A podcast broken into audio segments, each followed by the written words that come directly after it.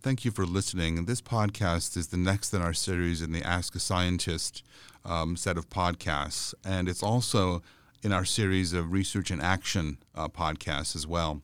My name is Dr. Ata Sarajedini. I'm the Dean of the Charles E. Schmidt College of Science at Florida Atlantic University.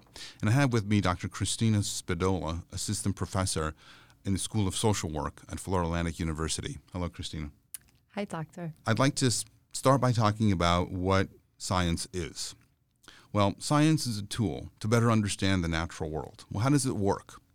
Well, it operates in the following way. We start with some observations, data that we're trying to understand. We come up with an explanation or a model or a theory to explain those observations. And then every good theory or, or model has a prediction. And then the predictions are tested with the observations to see if they come true. If they don't, then we have to go back and redo our explanation. If they do come true, then we're good. The explanation is probably correct. That is how science operates. Now, what is research and what is scientific research in particular? Scientific research is systematic work undertaken to increase the amount of knowledge we have. This includes all kinds of knowledge, not just science. Research includes knowledge in the area of culture or society or economics or philosophy and art. There's research to be done in all of those fields. In some cases, this new knowledge, this new research, um, can be used to develop new applications. And research can look different in different areas. There's many similarities between how research is done, say, in economics and the way it's done in philosophy, but there's also quite a few differences. Now, turning to our guest today, Dr. Christine Spadola. Her work is uh, focusing on sleep and its effect on our bodies and our behavior. Christine, welcome. Thank you, Atta. Could I have you first explain what your research is about, kind of the big picture view of what you work on? Sure. My overall research interest is to investigate health promotion interventions that are accessible and feasible for underserved populations. And with that being said, I'm interested in looking at sleep as a modifiable behavior that could improve overall health and well being, and then therefore hopefully alleviate health disparities. And so, in terms of the paradigm I talked about earlier, what kind of data or observations are you working with in studying sleep? Sure. There's different types of observations, and to your point, different fields have um, different kind of data that they work with. Um, part of my research is to promote sleep health information dissemination. And therefore, to investigate if this is working, we do pre and post surveys.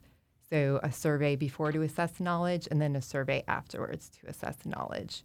Some of my other work that looked more at um, physiological aspects of alcohol, caffeine, and nicotine consumption on sleep.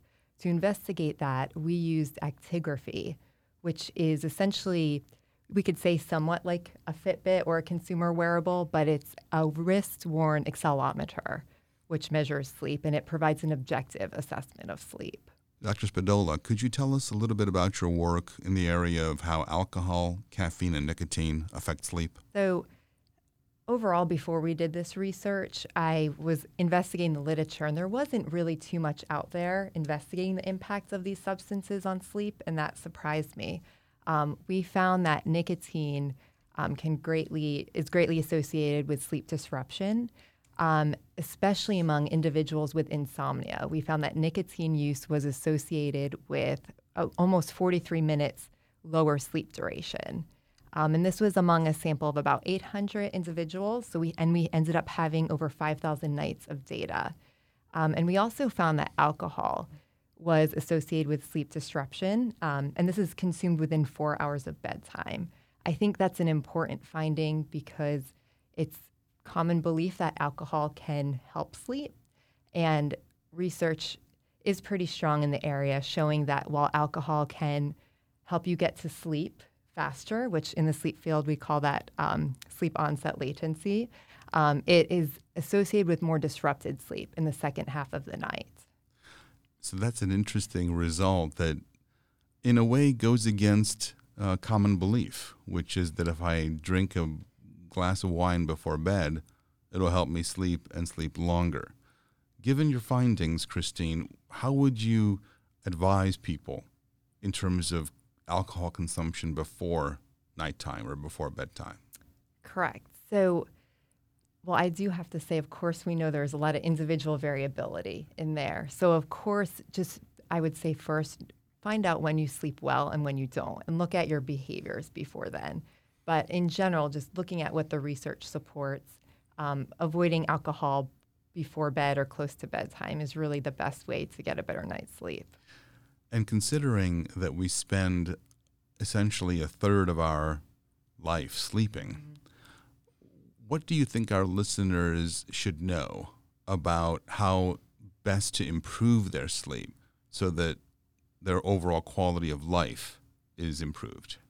Great. Um, one of the overarching sleep health recommendations would be to maintain a consistent sleep and wake time. Um, more and more research is, is investigating our circadian rhythm and how our bodies react, but keeping our body on that sleep schedule. So, maintaining a consistent sleep and wake time. Um, and if you need to sleep in on the weekends, try to keep it under an hour of your normal wake time. Yes, because people often talk about catching up on their sleep yes. Uh, on the weekend. And what you're telling me is that if you're going to do that, don't well stay within about an hour yes. beyond your typical sleep duration. Exactly. If we sleep too much on the weekend, we could find that on Monday or on Sunday night, it's harder to get to sleep and therefore resetting the cycle. So you said it correctly. Oh, thank you. And just to finish up our, our recording, our podcast, Christine, what would you like the listeners to take away from the work that you're doing here at FAU? How is what you're doing impacting, you know, the general um, betterment of, of society and our knowledge of, of, of sleep and its impact on our lives? Great. So just how important sleep is for overall physical and mental health. I just I want that message to be spread, and also um, to just get individuals trained on how to help promote sleep health among others. Um, I'm really pleased. Um, I, along with a colleague, Dr. Danny Groton, also in the School of Social Work, we just received funding to develop an online sleep health module to educate social work students to promote sleep health among the underserved populations that they work with. That's a very effective way of, of getting the word out Thank about you. I hope so. The, the sleep behavior.